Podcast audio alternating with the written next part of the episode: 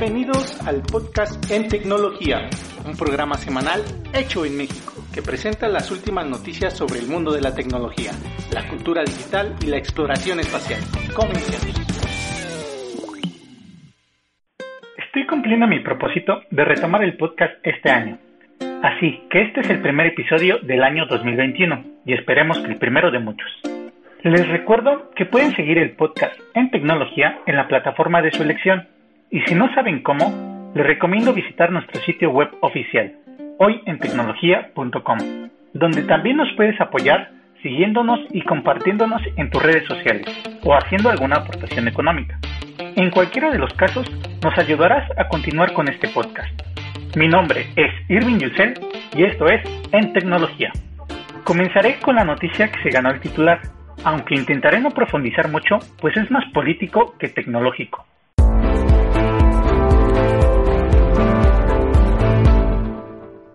El miércoles 6 de enero, centenares de simpatizantes del aún presidente de los Estados Unidos, Donald Trump, irrumpieron en el Capitolio, en Washington, donde se celebraba la sesión para certificar al ganador de las pasadas elecciones presidenciales, el demócrata Joe Biden. En este punto es importante mencionar que los disturbios se desataron luego de que Trump se dirigiera en un mitin a sus seguidores, en donde les insistió dirigirse al Capitolio para expresar su molestia a los congresistas, los llamó verdaderos patriotas y les instó a no rendirse. Lo cierto es que horas después de que ocurrieran estos lamentables acontecimientos, en la madrugada del jueves 7 de enero, el Congreso certificó formalmente el triunfo electoral de Joe Biden, y como consecuencia de los hechos violentos, Cinco personas perdieron la vida. Dos horas después del asalto, Trump recurrió a su canal de comunicación favorito, la red social Twitter, para publicar un mensaje tibio en el que en ningún momento condenó los hechos, y al contrario, afirmó comprender las razones y los sentimientos de los alzados, pues dijo, se les ha arrebatado la victoria en las urnas. En respuesta a esto y a otros mensajes, las redes sociales Twitter, Facebook, Instagram y YouTube restringieron e incluso bloquearon el uso de la cuenta de Donald Trump por incitar a la violencia, algo que parece ya demasiado tarde. Por último, a través de un mensaje publicado por el director de las redes sociales en la Casa Blanca, Donald Trump aseguró que pese a no estar de acuerdo con los resultados electorales, habrá una transición ordenada el día 20 de enero, reconociendo finalmente su derrota.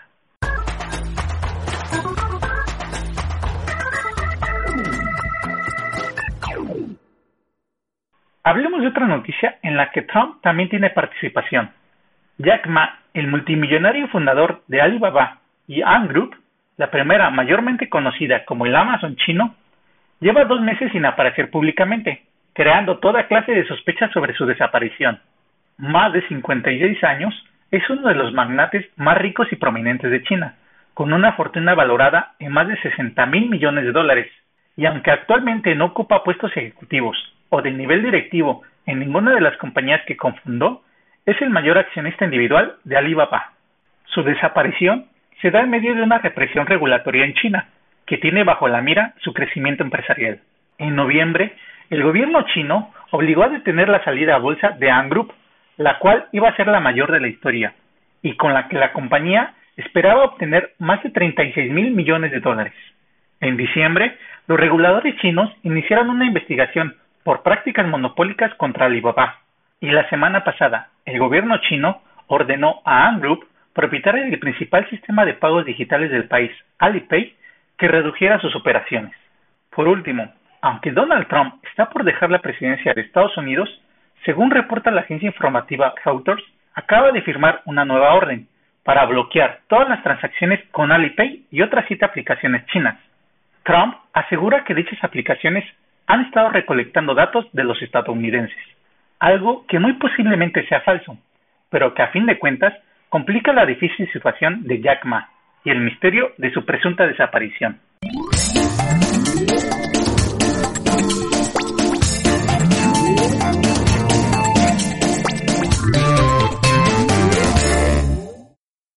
A diferencia de Jack Ma, al multimillonario Elon Musk le está yendo mucho mejor siendo ahora la persona más rica del mundo, superando al cofundador de Amazon, Jeff Bezos, según el índice de riqueza de Bloomberg. Según el informe, su patrimonio neto creció a más de 188.500 millones de dólares. Sorprendente aún más es que de los 188, 150 mil millones fueron sumados solo en el 2020, a lo que Bloomberg califica como posiblemente la más rápida creación de riqueza de la historia. Curioso también es que Elon Musk respondió en Twitter a un usuario que le ha citado comentando la noticia, solo con dos mensajes. Qué extraño. Y bueno, volvamos al trabajo. Cabe señalar que la fortuna de Musk, del mismo modo que de la de otros millonarios, depende del valor actual de sus compañías, de las cuales Musk posee el 21% de las acciones de Tesla y el 54% de las acciones de SpaceX.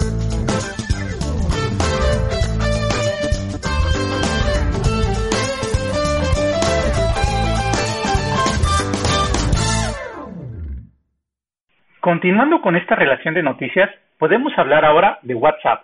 Múltiples usuarios de WhatsApp han comenzado a recibir una notificación en donde se les anuncia que la plataforma cambiará sus políticas de privacidad. A grandes rasgos, las nuevas políticas ahora contemplan la apertura para que WhatsApp comparta tu información con Facebook.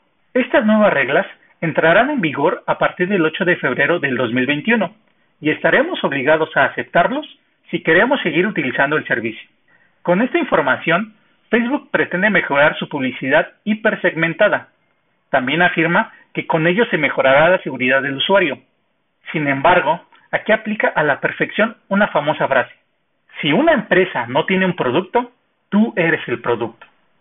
Cabe señalar que solo los usuarios europeos se librarán de esta medida, gracias a la normativa de protección de datos de la Unión Europea.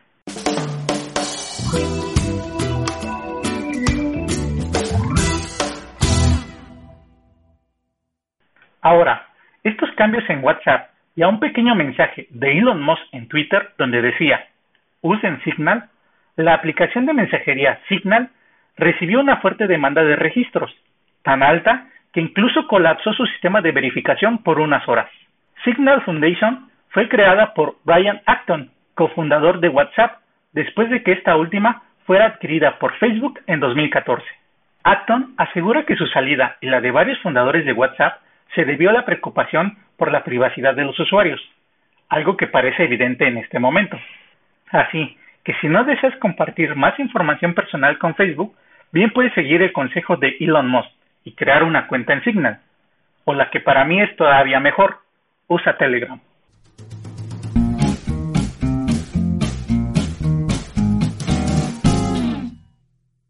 Hablemos ahora de Adobe Flash, el software que a partir del pasado 31 de diciembre de 2020 ha muerto oficialmente. La empresa Adobe ahora invita a los usuarios a desinstalar el componente Flash Player que incluso dejará de funcionar a partir del 12 de enero de 2021. Seguramente muchos habrán recibido un mensaje relacionado a esto al iniciar su equipo con Windows. Sin embargo, a pesar de la muerte del componente, creo que no deberíamos olvidar que Flash formó parte de nuestro pasado tecnológico. En su día, Flash fue una de las principales tecnologías, fundamental para el funcionamiento de YouTube hasta el año 2014. Yo, por ejemplo, aprendí y usé Flash en la preparatoria, así como en la universidad. A lo que voy, creo que fue una buena experiencia, y aunque haya muerto, no deberíamos decir que fracasó, sino que más bien sentó las bases para las herramientas que vinieron después. Lo mismo podríamos decir, podría pasar con las nuevas herramientas, lenguajes, frameworks, librerías actualmente. Nadie nos puede garantizar cuáles perdurarán en el futuro. Así que solo basta decir muchas gracias Flash y adiós.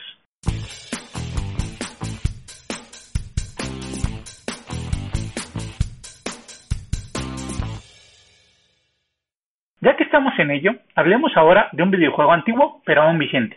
Xbox Games Studio ha anunciado que Age of Empires 4 ya se encuentra en la fase final de desarrollo. Los miembros de Relic Entertainment que se encuentran desarrollándolo han señalado lo siguiente. Estamos haciendo un gran progreso en Age of Empires 4. No quiero ponerlos celosos, pero estamos literalmente jugando este título todos los días, tanto en Washington como en Vancouver. Una excelente noticia, ya que los viejos amantes de los videojuegos creemos, porque me incluyo, que Age of Empires es el juego de estrategia por excelencia. Aunque muchas franquicias han intentado emular la estética de Age of Empires, la jugabilidad y experiencia de juego dista mucho de ser la misma.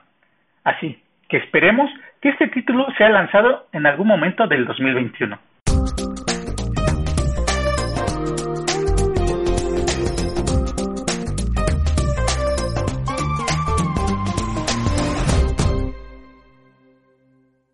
Por otro lado, el lunes 4 de enero de 2021, los desarrolladores de la aplicación de podcast Breaker anunciaron que trabajarán ahora en un nuevo proyecto dentro de Twitter llamado AudioSpace, una característica que anunciaron el año pasado y que promete salas públicas de voz en directo.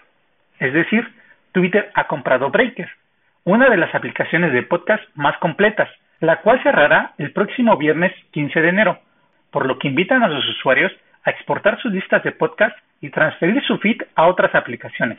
Esta no es la única apuesta de una compañía importante de tecnología por los podcasts, pues recientemente, el 31 de diciembre de 2020, Amazon anunció un acuerdo para comprar Wondery. Wondery es un editor de podcast con un historial de crear y producir podcasts de alto nivel. Los podcasts de Wondery reúnen una audiencia que supera los 8 millones de personas. Hay que recordar que Amazon también es propietaria de Audible, que ofrece audiolibros y algunos podcasts conocidos.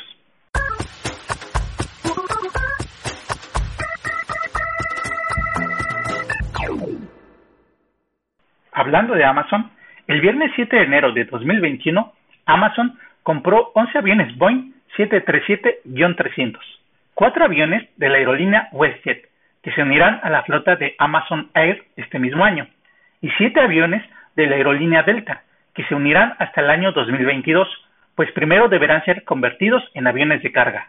Según un comunicado de la compañía, es la primera vez que Amazon compra aviones directamente en lugar de simplemente arrendarlos. Lo cierto es que Amazon ha experimentado una demanda récord de pedidos y las aerolíneas están pasando por un mal momento, como consecuencia de la pandemia, viéndose forzadas a reducir sus flotas. Amazon tampoco ha revelado cuánto pagó por los aviones, lo cual podría indicar que obtuvo un descuento considerable. Por supuesto, esta compra es un paso más de la compañía para reducir su dependencia de las empresas de carga, como FedEx y UPS.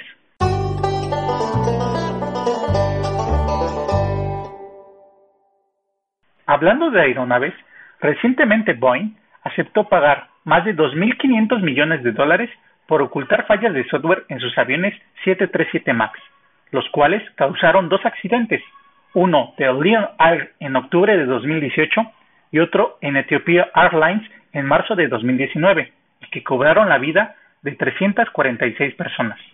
Boeing pagará a Estados Unidos una multa penal de 234 millones de dólares, así como 1.800 millones de dólares a sus clientes y 500 millones de dólares para un fondo destinado a indemnizar a los parientes de las víctimas. La empresa admitió haber cometido un error y renunció también a su derecho a juicio. Despidió al CEO de la compañía y a decenas de empleados debido a esta situación. Los aviones 737 MAX de varias aerolíneas estuvieron en tierra por alrededor de 20 meses mientras se resolvían los casos. Y recientemente, en diciembre de 2020, la Administración Federal de Aviación aprobó el software y otros cambios de seguridad que Boeing hizo sobre los aviones para devolverlos al servicio comercial.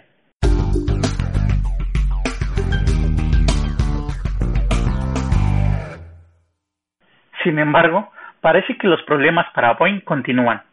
El 9 de enero de 2021, un Boeing 737-500 desapareció sobre el mar luego de despegar del aeropuerto de Yakarta, llevando 59 pasajeros. El Boeing 737-500 es el último modelo que conforma la línea Classics, compuesto también por el 300 y 400. Con este incidente, el 737-500 ha sufrido cinco accidentes fatales desde que comenzó a operar.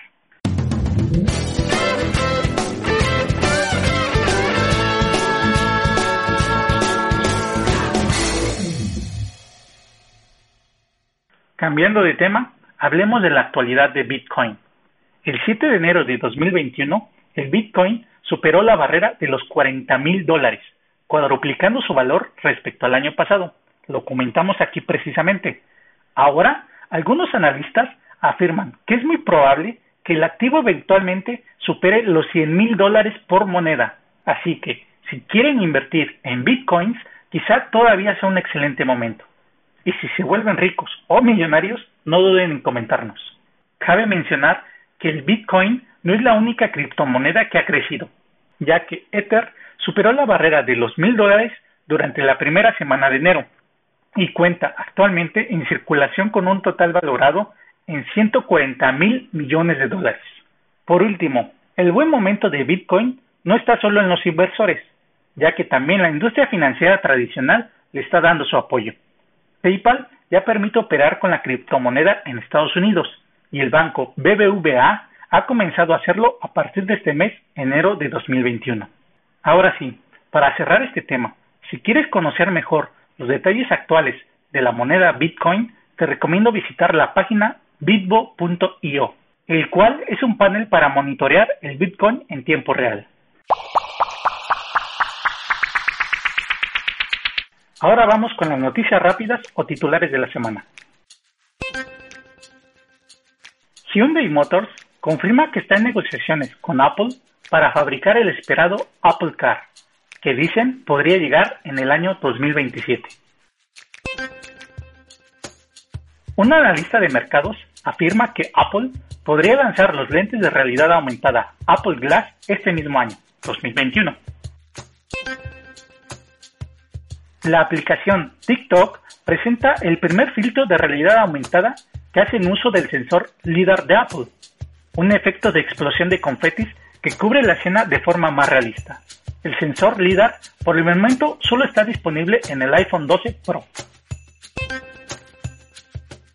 Huawei ofrecerá su sistema operativo Harmony OS a otros fabricantes de smartphones chinos. Harmony OS es el sistema operativo basado en Android que Huawei tuvo que desarrollar tras no poder emplear los servicios de Google.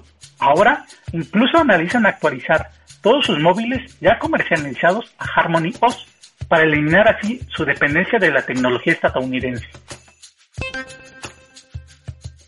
Si utilizas Google Meet, ahora con la ayuda de la extensión en Google Chrome Right Hand to Right Hand, es decir, levantar la mano para levantar la mano, puedes literalmente levantar la mano frente a la cámara para activar o desactivar esta opción durante una sesión de videoconferencia en Meet. Microsoft prepara una aplicación web de Outlook para reemplazar las aplicaciones de escritorio en Windows y Mac. El navegador Edge de Microsoft sigue escalando posiciones. Según la misma Microsoft, Edge ya cuenta con 600 millones de usuarios, colocándolo en un 10% de la cuota de mercado de navegadores de escritorio, solo por debajo de Google Chrome. Desde hace ya tiempo, Google dispone de una plataforma de formación online gratuita, llamada Google Activate, donde puedes encontrar un amplio catálogo de cursos y contenidos impartidos por la propia Google. Incluso, algunos cursos te dan la oportunidad de obtener una certificación oficial. Y eso es todo por hoy. Muchas gracias por escucharme y nos vemos próximamente con más noticias en tecnología.